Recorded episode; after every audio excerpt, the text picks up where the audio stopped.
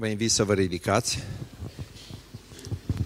Deschidem Cuvântul lui Dumnezeu în Evanghelia după Matei, în capitolul 27 și voi citi de la versetul 39.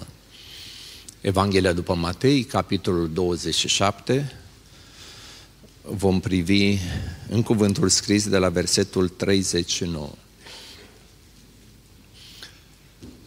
Până deschideți tot cuvântul, aș vrea să vă mulțumesc pentru rugăciuni, aș vrea să vă spun că alimentele spre frații noștri din Cuba plutesc, sunt pe ocean, așa ni s-a promis că de 23 decembrie vor fi acolo. Ne rugăm să ajungă în pace, să fie o binecuvântare pentru cei necăjiți de acolo. Aș vrea să continuați să vă rugați pentru încercarea noastră de a deschide o ușă în Coreea de Nord și aș vrea să continuăm să ne rugăm pentru noi și pentru misiunea care ne-a fost încredințată să răspândim Evanghelia Domnului Isus Hristos. Înainte de a citi pasajul din Scriptură, vreau să vă pun o întrebare. Jignit sau iubit?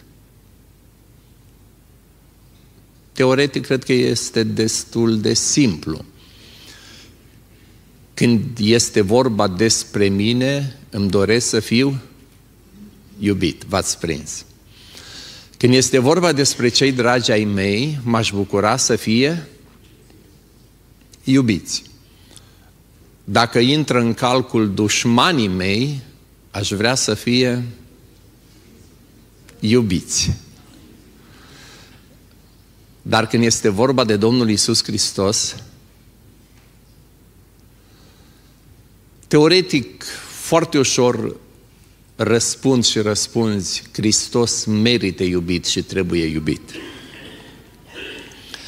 Trecătorii își băteau joc de el din, din cap și ziceau, Tu care strici templu și îl zidești la loc în trei zile, mântuiește-te pe tine însuți.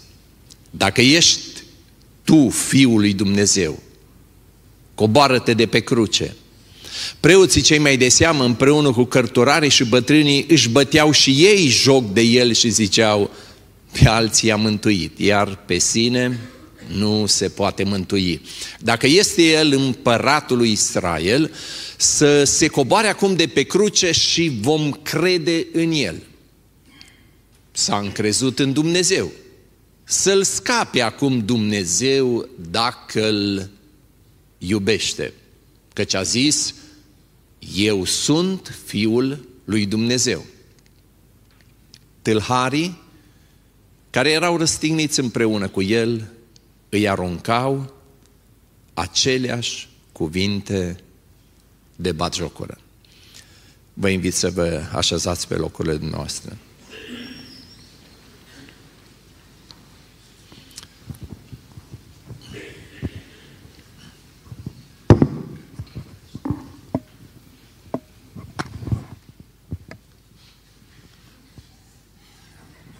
Deci tu chiar îți propui să nu termin, adică două microfoane, dacă se termină unul, celălalt, e ok. El țin de rezervă, fi vreun semn aici, îl lăsăm aici aproape.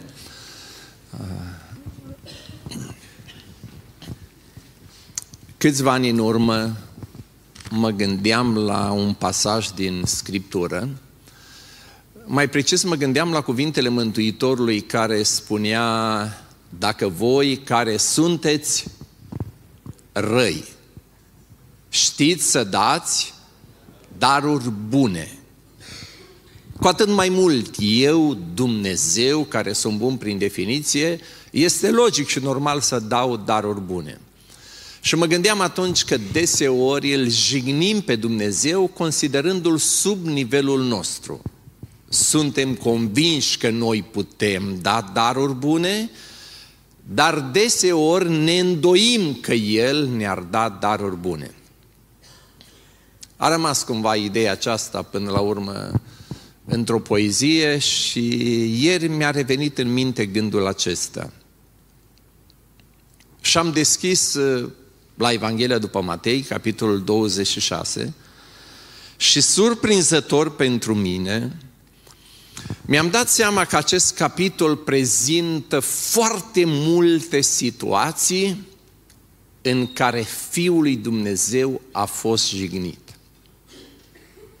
Nu neapărat în mod direct, nu neapărat foarte brutal, nu întotdeauna așa cum își permitea satana să spună, dacă ești Fiul lui Dumnezeu.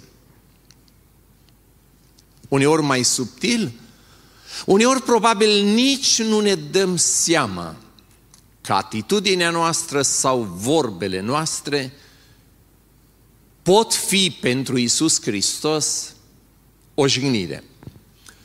Vă rog să păstrați Biblia deschisă dacă vreți și uitați-vă în Matei, capitolul 26, începând cu versetul 6. Când era Isus în Betania, în casa lui Simon Leprosu. Știți ce s-a întâmplat acolo, da? O femeie care a înțeles cât de mult i-a iertat Dumnezeu. A înțeles că Isus este singurul care i-a putut transforma viața, în iubirea ei hotărăște să facă ceva unic. Să ia un vas cu parfum, să-l spargă și tot parfumul să îl așeze pe trupul Domnului Isus Hristos. E un gest al iubirii, corect? Vă aduceți aminte cumva ce fac ucenicii lui Hristos? Că și ei sunt acolo în peisaj, și ei erau acolo, pentru că cel puțin trebuiau să mănânce, da? Și dacă mâncarea este gratis, hop și noi acolo, e ok. Ei nu se pot abține. În timp ce femeia din iubire face ceva, trebuie și ei să spună ceva. Vă aduceți aminte care sunt cuvintele lor? Ce rost are risipa aceasta? Teoretic, cuvintele au de-a face cu acțiunea femeii, corect?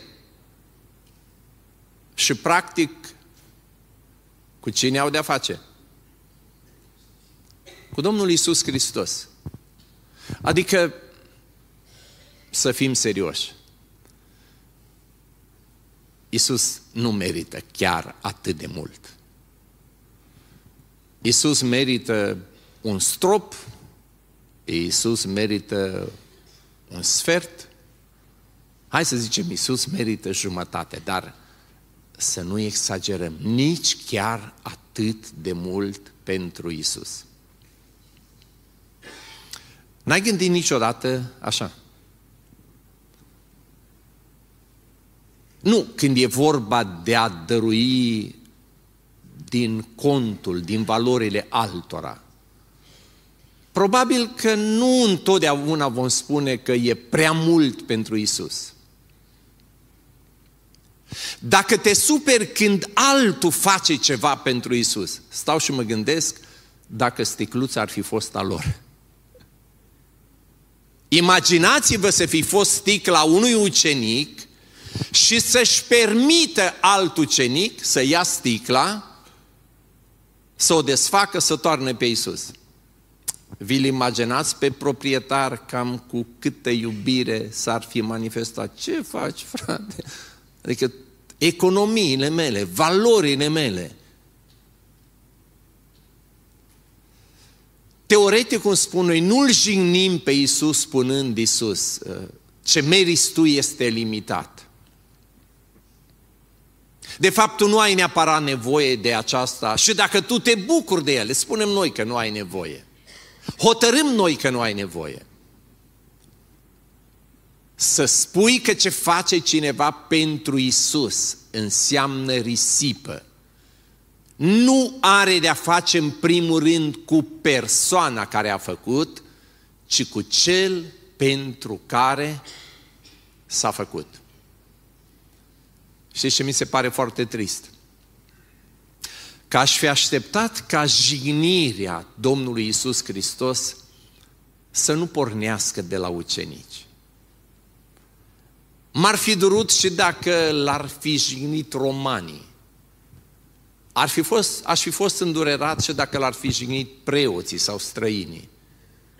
Dar chiar cei de lângă el, pentru care Isus a făcut atât de mult, să spună că Isus nu merită atât de mult?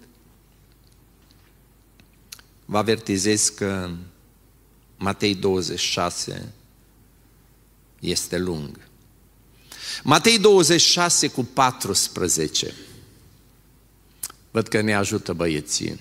Atunci unul din cei 12, numit Iuda Iscariotan, s-a dus la preoții cei mai de seamă și le-a zis, ce vreți să-mi dați și îl voi da în mâinile voastre. Ei i-au cântărit 30 de arginți. Chiar nu contează cât ar fi astăzi 30 de arginți. Și dă-ne un următorul verset. Nu-i chiar următorul. Și ce ne spune următorul verset? Că Iuda spune, stați un pic, voi nu vă dați seama pe cine vând eu. Eu îmi vând Salvatorul. Eu îmi vând Maestru. Eu îmi vând prietenul. Eu îl vând pe cel care m-a mângâiat în vreme de ecaz. Eu îl vând pe cel care s-a îndurat de familia mea. Eu îl vând pe unicul Fiu al lui Dumnezeu. Și voi îmi dați mie, voi îmi propuneți 30 de arginți? Știți ce mi se pare jignitor? Că Iuda nici măcar nu, ziceți cuvântul magic, negociază. Dacă tot este vorba să vând pe cineva, să-l vând pe cineva unic, să-l vând pe cel aproape de mine, care a fost cu mine trei ani și jumătate, care a avut încredere în mine, care mi-a dat har, care m-a lăsat să particip la experiențe pe care oricum nu le voi uita și n-au participat alții la ele.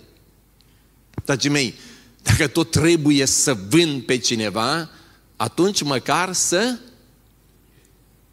merite. Omenește trebuie să fie o logică aici. Probabil v-am spus, era o discuție între doi oameni de afaceri departe de noi, ca să nu se prinde de noi, și unul dintre ei s-a pocăit și îi spunea celuilalt care încă nu era chiar pocăit, că ei își permiteau. O zis, băi, eu am o sugestie, nu te mai compromite pentru câțiva dolari. Măcar du-te cu dracu, adună milioane, zeci de milioane și apoi vezi la final cum o fi. Adică omul a ajuns la următoarea concluzie, băi, tu te compromiți pentru firmituri, pentru nimic, adică nu merită, omenește, nu merită și nu are nicio logică.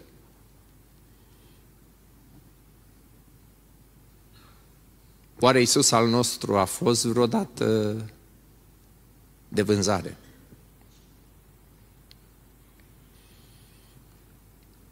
Și dacă ar fi vreodată de vânzare, oare chiar atât de jos, josnici am fi să acceptăm prima ofertă? Nu ne-am mai gândit puțin, n-am încercat să negociem puțin.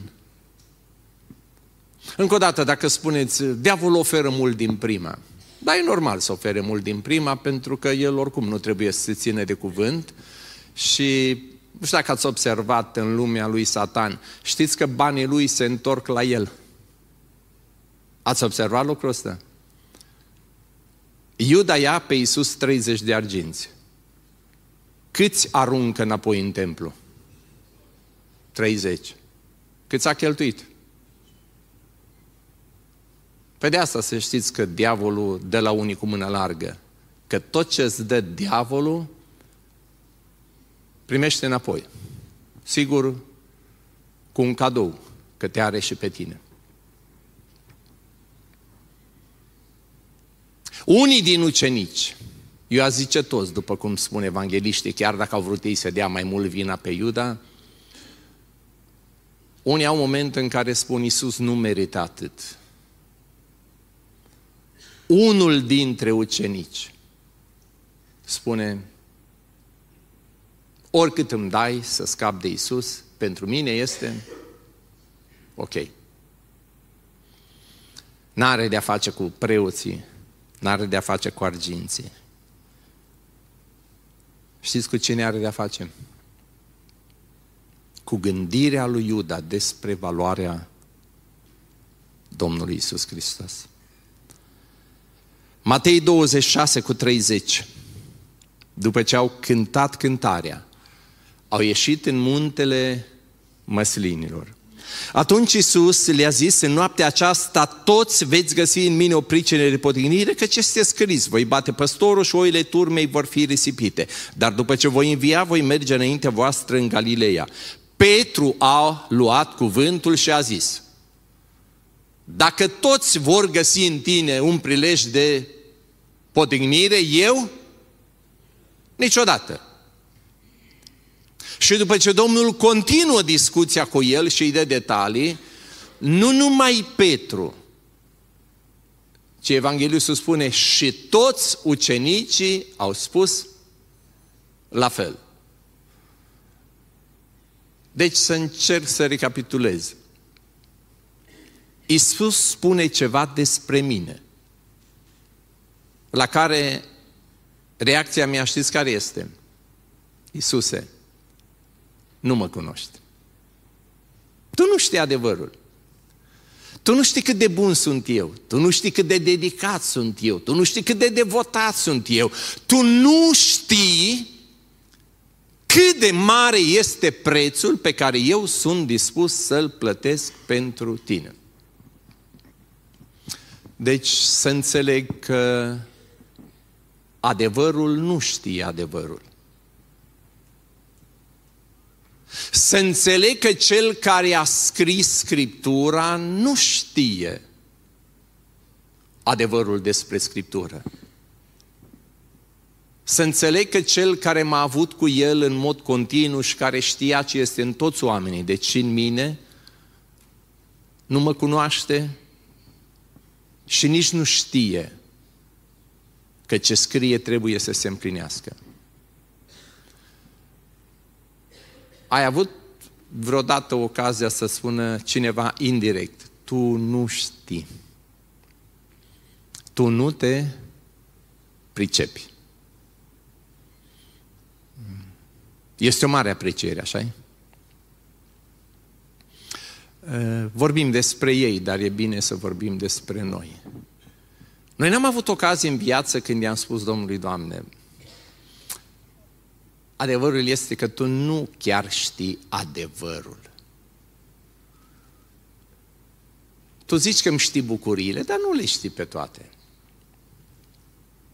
Tu zici că îmi știi necazurile, da, să fim serioși. Tu n-ai fost niciodată în papucii mei. Că tu ești altfel. Tu trăiești într-o altă lume, vii dintr-o altă lume. Dacă mi-ai pricepe tu lacrimile, suferințele, durerile, ce se întâmplă în jurul meu,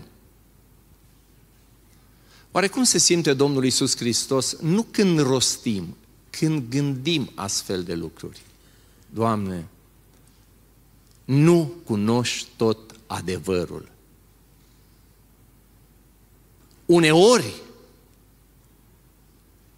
dacă Domnul ar veni să, nu ne, să ne spună că nu putem veni la masa Lui, oare n-am fi în stare să-i spunem, Doamne, Tu chiar nu cunoști cât de pocăit sunt eu. Nu știu în ce bază ai vrea să mă oprești tu. Când ne cheamă Dumnezeu la pocăință, încă o dată, încă o dată, nu-ți vine să spui, Doamne, există alții la care ar trebui să le vorbești despre pocăință.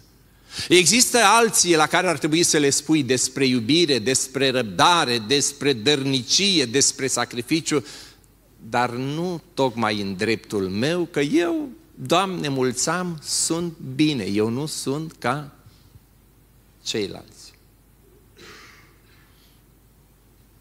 Și asta vine tot din partea ucenicilor.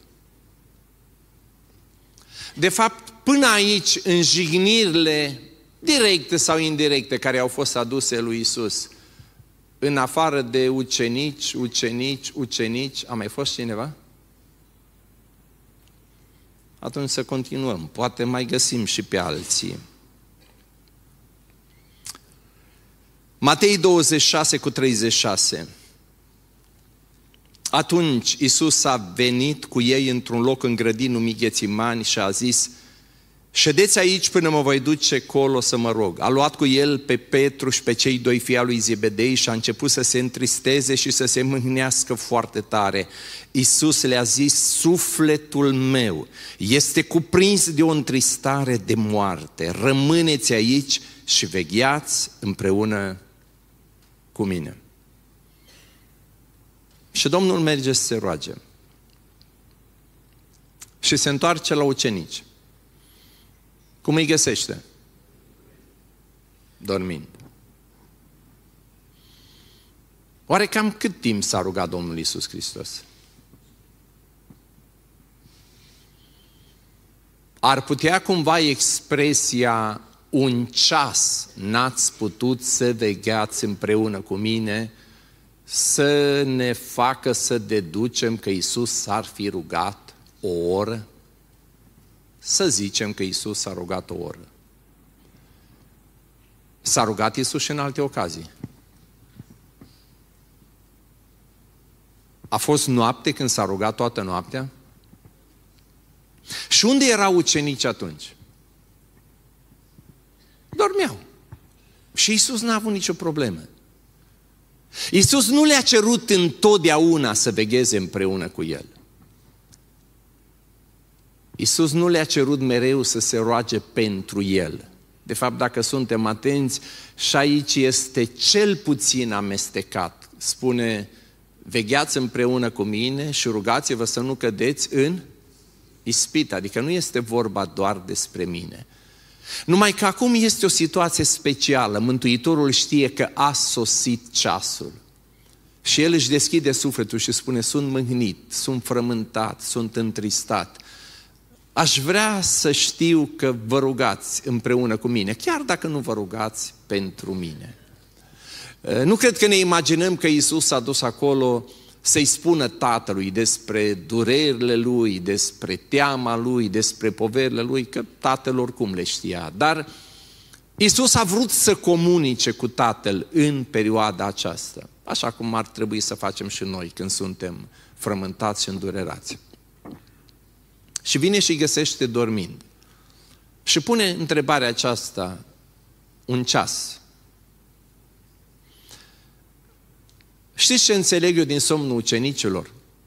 Doamne, noi suntem gata să veghem împreună cu Tine. Și chiar trupa asta, mai apropiați de Tine, suntem gata să veghem când zici Tu. Dar avem o rugăminte. N-ai o variantă mai scurtă? Adică un ceas? Vii, ne trezești, ne ceri să veghem, te duci înapoi și ce facem? Dormim din nou. Vii a treia oară, ne găsești dormind. Ce să înțeleg de aici? Nu că ucenicii sunt împotriva rugăciunii, nu că nu le pasă de Isus, dar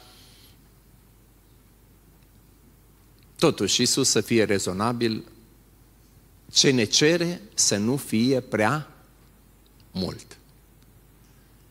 Să nu fie prea mult. Nu o să vorbesc prea mult despre rugăciune. Dar o să vă amintesc că într-o stare de rugăciune trebuie să fim în mod permanent. Într-un duh de rugăciune trebuie să fim în mod permanent. Și aș vrea să vă amintesc că nu doar la rugăciune ne cheamă Domnul, ne cheamă și în alte domenii. Să fim nu singuri, ci împreună cu El.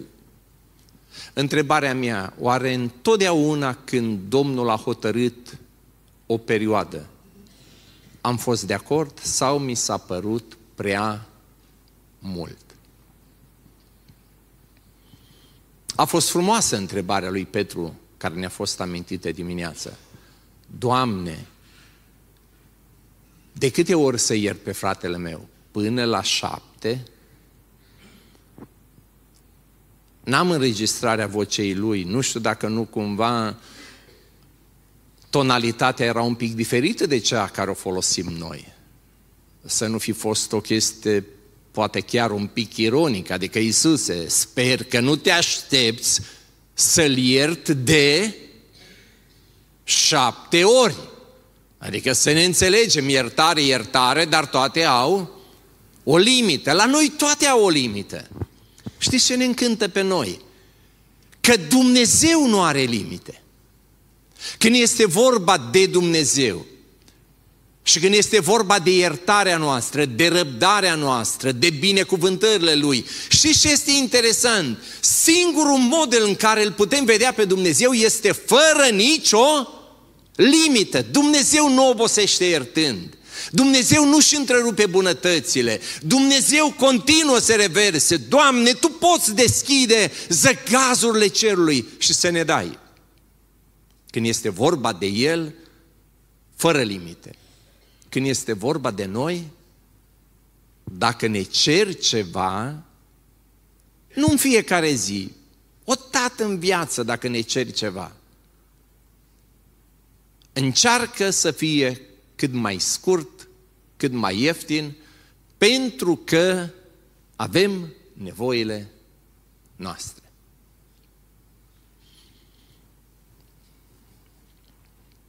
Matei, capitolul 26, de la 47. Pe când vorbea el încă, acolo în grădină, Iată că vine Iuda, unul din cei 12, cu o gloată mare, cu săbi și cu ciomege, trimiși de preoții cei mai de seamă și de bătrânii norodului. Vânzătorul le dăduse semnul acesta, pe care îl voi săruta eu, acela este să puneți mâna pe el. Știți care cred că este jignirea aici? Să crezi că ți iese. Atâta să te ducă mintea să crezi că tu poți face planuri împotriva lui Isus și să-ți iasă, să-ți reușească.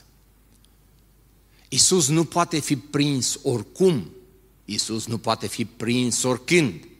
Dar dacă luăm soldații potriviți, dacă alegem ora potrivită și mai ales dacă știu eu cum să-l vând. Eu nu pot intra în grădină să strig trădătorule, vânzătorule de neam. Nu pot să intru în grădină să spun, el ne nenorocește. Pentru el am primit banii. Dar știți ce aș putea face? să mă duc și să-i ofer o îmbrățișare. Apropo, oare de ce s-a gândit Iuda la îmbrățișare? A mai fost vreodată îmbrățișat el de Isus Hristos? Era un lucru obișnuit între Isus și ucenicii lui și prietenii lui? Putea să pară ceva absolut normal și nevinovat? Să crezi că cel care știe tot poate fi păcălit de tine.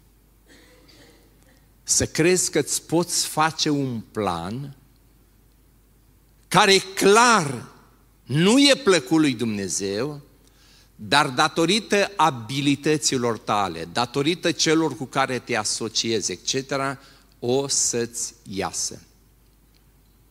Haideți să vă întreb ceva. Isus a fost vândut pentru că i-a ieșit planul lui Iuda? Sau Isus a putut fi vândut pentru că s-a împlinit planul lui Dumnezeu. Știu că și noi suntem tare buni la planuri. Ne alegem căile, ne întocmim cărările și uneori chiar credem că o să ne iasă. Și așa o curiozitate, va ieși vreodată până acum? Și chiar avem unii nebunia să credem că vom ajunge în fața tronului de judecată și o să dăm noi acolo explicații, știți, cu palavragiul acela, că o să explic eu când ajung acolo.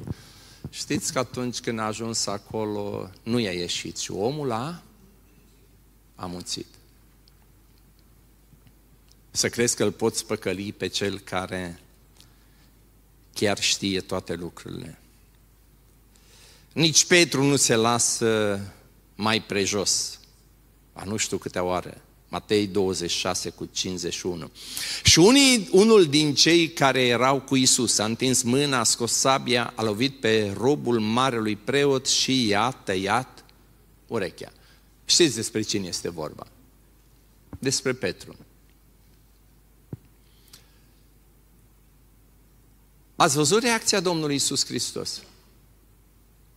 După ce Petru face aceasta, Mântuitorul ia urechea, o pune la loc, că așa mai trebuie el să repare el din uh, hărnicia noastră. Și apoi îl întreabă pe Simon, Simone, tu crezi că eu nu pot? Tu crezi că eu nu mă descurc fără tine sau nu m-aș putea descurca fără tine?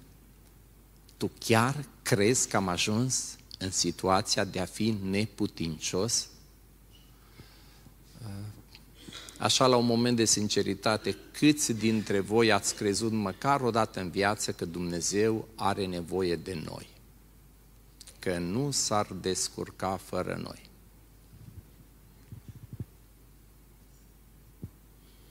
Din cât eu știu eu, Dumnezeu s-a descurcat fără noi. Și Dumnezeu se va descurca fără noi.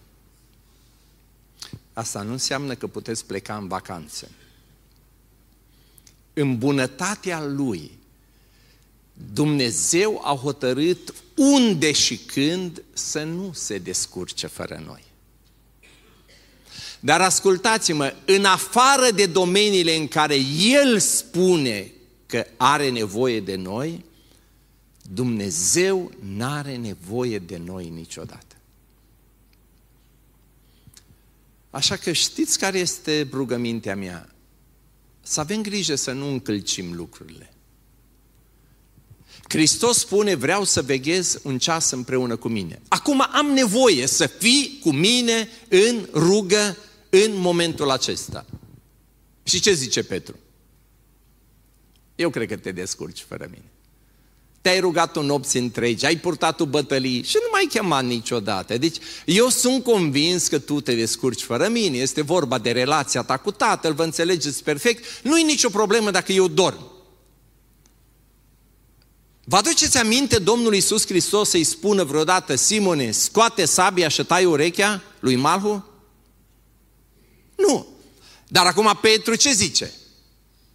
Acum Iisus are nevoie vitală de mine. Nu intervin eu, este pierdut. Ce jignire să gândești așa despre Domnul Isus Hristos. Că El nu se descurcă fără mine. Că El nu poate fără banii mei, că El nu poate fără sacrificiile mele, că El nu poate, dragii mei. Dumnezeu poate. Dar, repet, în bunătatea Lui, a hotărât în câteva domenii să lucreze împreună cu noi și prin noi. Și știți care este unul din domeniile foarte clare în care Dumnezeu are nevoie de noi? Știți unde? Să spunem altora vestea bună. Să mărturisim altora Evanghelia. Și mă tem că dacă nu suntem atenți, vom fi ca ucenici altă dată. Aici dormim, ne mai trezim din când în când că vine Domnul și ne întreabă Oameni buni, știți pentru ce v-am lăsat pe pământ? Știți de ce am trimis Duhul Sfânt? Știți de ce v-am dat toate acestea? Da, Iisus ne-ai dat ca să ducem vestea bună până la marge pământului, începând din Samaria. Bun, Domnul spune, pentru că v-ați, aduce, v-ați adus aminte, v-ați trezit, faceți. Pleacă Domnul și noi ce facem? mai dăm un somn de vreo 30 de ani, ne mai trezește Domnul odată, îi dăm dreptate, Iisuse, să știi, chiar ai dreptate, ne-am adus aminte ce ne-ai încredințat și pleacă Domnul și ce facem? Mai dormim o dată. Păi dacă așa stau lucrurile, nevoia de trezire va fi permanentă. Dacă am fi treji, n-ar mai trebui să vină Domnul să ne trezească și să ne amintească ce ne-a spus. Oameni buni, haideți să nu-L mai ajutăm pe Isus unde n-are nevoie. Îl ajutăm pe Isus cu ideile noastre, cu sfaturile noastre. Îl ajutăm pe Isus în atâtea feluri că eu cred că nici altora nu le vine să creadă că suntem atât de capabili, atât de ștepți. Dacă vrem undeva să fim cu Isus, să fim unde ne cere El. Că altfel, ascultați-mă, se descurcă și fără noi. Și foarte bine. Evanghelia după Matei, capitolul 26. Haideți să mai sar puțin. Nici nu mai iau de lideri acum. Merită să-i amintim și pe ei ca să nu se simtă pe soldați. Deși atâtea jigniri din partea ucenicilor erau că aveam de o predică și o jumătate. Și ce mi se pare așa jignitor la soldați? Îl leagă pe Iisus, îl batjocoresc în fel și chip, îi trag câte o palmă și apoi ce zic? N-a să ne spui cine. Și care este ideea? Dacă o să ne spui cine, la ce concluzie să ajungem noi? Wow, e Fiul lui Dumnezeu pentru că ne-a spus cine i-a dat o palmă. Pe bune. Deci toate minunile făcute de Isus Hristos nu ne ajung. Toate cuvintele rostite de Isus Hristos nu ne ajung. Dar ar fi pentru noi hotărător dacă Isus ar face ce zicem noi și ne-ar demonstra cum vrem noi. Răi soldați, așa -i? Ai avut vreodată un moment uh, în rugăciune când ai spus, Doamne, dacă mă iubești? Ai spus vreodată? Și ce ai vrut să spui cu asta? Știi de fapt ce am spus indirect? Faptul că ai venit în lumea asta nu înseamnă că mă iubești. Faptul că ai suferit pentru mine nu înseamnă că mă iubești. Faptul că ai stat pe cruce acolo șase ore în chinul groaznice nu înseamnă că mă iubești. Faptul că tu mă ții în viață, că îmi ții mintea trează, că mi-ai dat Evanghelia, că mi-ai spus despre pocăință, nu înseamnă că mă iubești. Doamne, dacă mă iubești, fă să răsară ghiocei. Și atunci voi avea eu o mărturie puternică a credinței în tine. Am luat-o cu ghiocei să ne ajung la clasicul românesc și cine a venit de acolo? Că dacă ar veni cineva de acolo, noi atunci am crede. Dacă ar face Dumnezeu pe gustul nostru, atunci am crede. Și ce ne-ar spune nouă Avram? Dacă nu credeți Scriptura, n-ați crede, nici de vine astăzi Putin să se pocăiască la voi. A zice că e... Da? Soldații. De fapt și noi suntem soldații lui Isus. Știți că tot aici se vorbește despre trădarea lui Petru, trădarea cu blestem, cu amărăciune, cu juruințe. E clar că Petru n-a vrut să sufere și să moară. E clar că de asta s-a lepădat, că n-a vrut să sufere și să moară. Deci e clar că a vrut să trăiască. Puteți să-mi spuneți și mie, pentru ce să trăiască Petru? Deci vreau să trăiesc, nu vreau să mor. Dacă recunosc că sunt al lui Isus, intru și eu în malaxorul acela și nu știu, dacă rezist, ăsta, ăștia mă decapitează repede sau îmi găsesc și mie o cruce și s-a terminat. Eu vreau să trăiesc. Pentru ce? Petre, pentru ce vrei să trăiești? Ziceți varianta cea mai frumoasă. Ziceți cea mai frumoasă variantă. Vreau să trăiesc pentru Hristos. Wow! Vreau să trăiesc pentru Hristos. Și ca să trăiesc pentru Hristos și să-L mărturisesc pe Hristos, mă leapă de Hristos.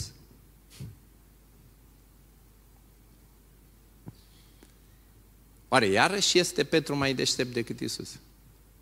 Iarăși știe el mai bine. Dacă ar fi avut încredere în Isus, nici nu trebuia să fie acolo. Haideți să vă mai zic una. În dreptul lui Iuda, Matei 27 cu 3. Că eu am vrut să mă opresc la capitolul 26, că am zis că poate jignirile se opresc acolo. M-am uitat un pic în 27, da, de unde. Jignirile continuă. Atunci Iuda, vânzătorul, când a văzut că Isus a fost osândit la moarte, s-a căit. Bravo, așa, mi se pare că așa este normal. Când îți dai seama că ai făcut o greșeală, ce faci? Te căiești și chiar vrei să o repari. Super! Și-a dus înapoi cei trei de argint, i-a dat preoților celor mai de seamă și bătrânilor și a zis, am păcătuit că ce-am vândut sânge nevinovat. Spuneți-mi în trei ani și jumătate, a întâlnit Iuda vreun păcătos? L-a văzut Iuda pe Domnul Isus Hristos în trei ani și jumătate stând de vorbă cu vreun păcătos? A auzit Iuda vreodată din gura Domnului Isus Hristos că singurul care are putere să ierte păcatele este El, Fiul lui Dumnezeu? O fi auzit vreodată? O fi auzit Iuda vreo mărturie de la cineva, mi-a iertat Hristos păcatele, ce n-a putut face nimeni niciodată, toată legea lui Moise, toate jertfele, Hristos a făcut în dreptul meu și păcatele mi-au fost iertate. Credeți că a auzit măcar o mărturie? Oare a rostit măcar o dată în trei ani și jumătate, Iuda, față de cineva, omule, singurul care îți poate rezolva păcatele este Isus Hristos. Și acum e vorba de păcatul lui. E vorba de greșeala lui, e vorba de lepădarea lui, e vorba de întunecimea lui. Și omul își dă seama că a greșit. Și omul vrea să repare. Știți unde mi se pare jignirea grosolană? Să știi că Isus a făcut bine altora și i-a iertat pe alții. Să spui altora că numai Isus poate ierta. Iar când e vorba de vinovăția ta, să te duci în altă parte. Să te duci în altă parte. Imaginează-ți, Doamne ferește, că ai avea un copil care știe cine ești, ce poți să faci. Și care la un moment de sinceritate ar spune, tata, mama, i-a ajutat pe sute de oameni când au ajuns în problema aceasta. Hai să fiu mai specific. Să zicem că tata e cel mai bun chirurg din Timișoara, să rămânem aproape. Și scriu ziarele și vorbește media, niciun caz nereușit. Toată lumea ar da oricât să ajungă la domnul doctor când are o problemă. Și se duce la schi feciorul său. Și cum se mai întâmplă la schi?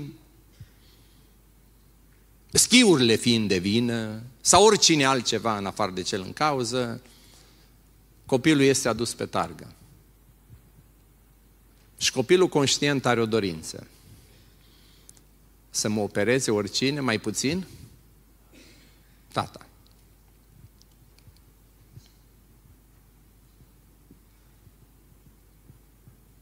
Nu te întreb dacă ai vrea să fii în locul tatălui. Te întreb ce ai gândit despre copil. Din nefericire, nu-i singur Iuda vinovat.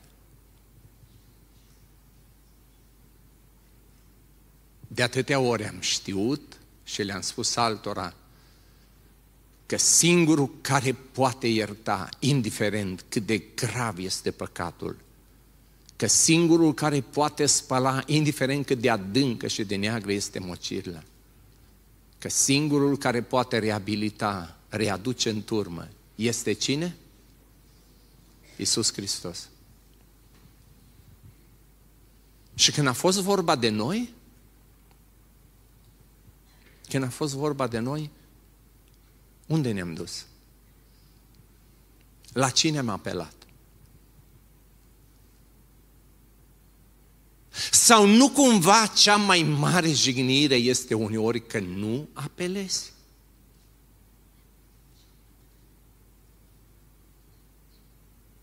Ce s-ar fi întâmplat dacă Iuda îl căuta pe Isus?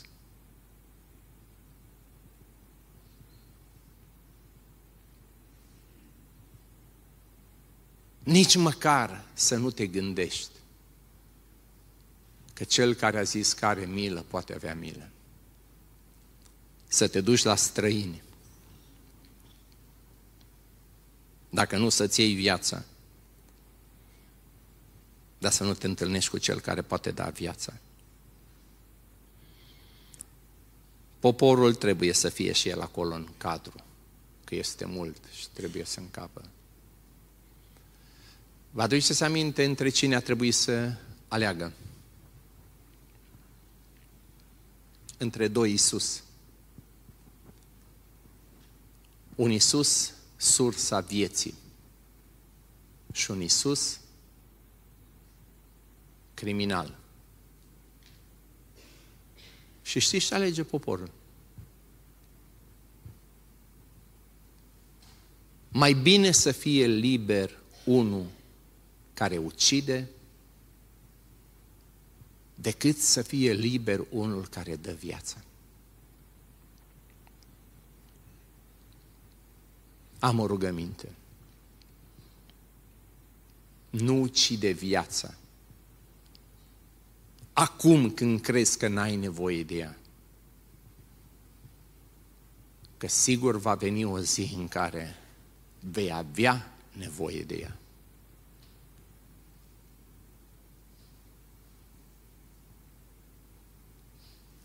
Repet,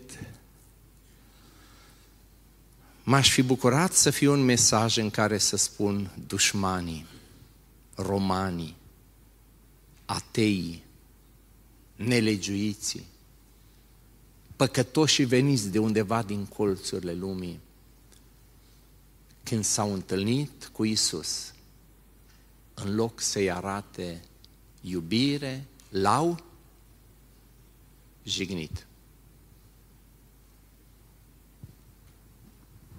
Dacă nu-i presăram pe cei din popor, știți unde ajungeam? Să vedem o suită întreagă de jigniri, toate venite de la cei pe care i-a iubit. Nu oricum și până la capăt. Suntem în fața mesei lui Dumnezeu. Știți că și aici putem să-L jignim? Sau putem să-i arătăm iubire? Știți cum l-am putea jigni unii? Spunând Iisuse, eu am dreptul la masa asta și fără tine. Și dacă nu mă curăți tu, și dacă nu te ocupi tu de mine, eu am neprihănirea mea și eu pot să mă apropiu de tine, fără harul tău și îndurarea ta. Știți cum l-am putea jigni alții? Să fie masa întinsă și noi să plecăm afară. Să credem că acolo e mai bine. Să putem pleca de aici cu Isus sau să rămânem cu Isus. Și noi să plecăm acasă cu Satan.